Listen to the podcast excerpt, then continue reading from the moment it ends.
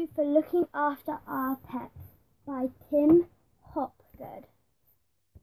Thank you for looking after our pets.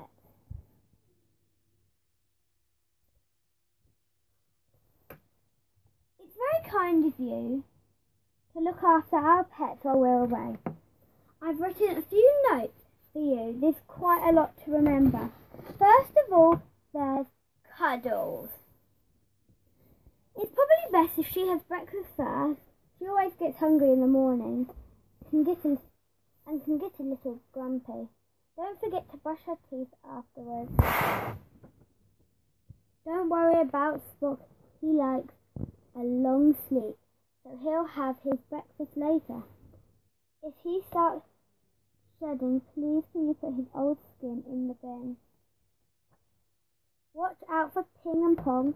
They like to dance on the stairs, but don't let them make too much noise because Alice and Edna might like a mid-morning snooze.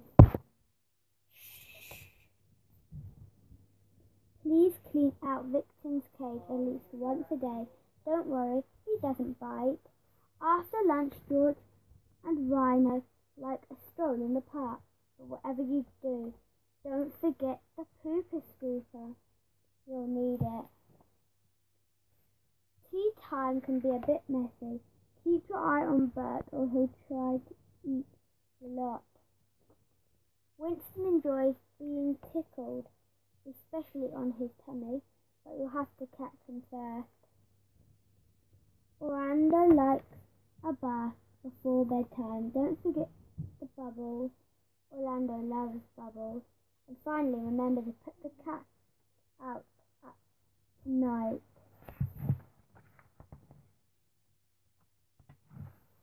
Oh, and just one more thing. If you get the chance, would you mind watering the plants? But do take care. Say bye. So, we'll be back next Saturday, all being well. Thank you. Any problems? Our number's on the fridge.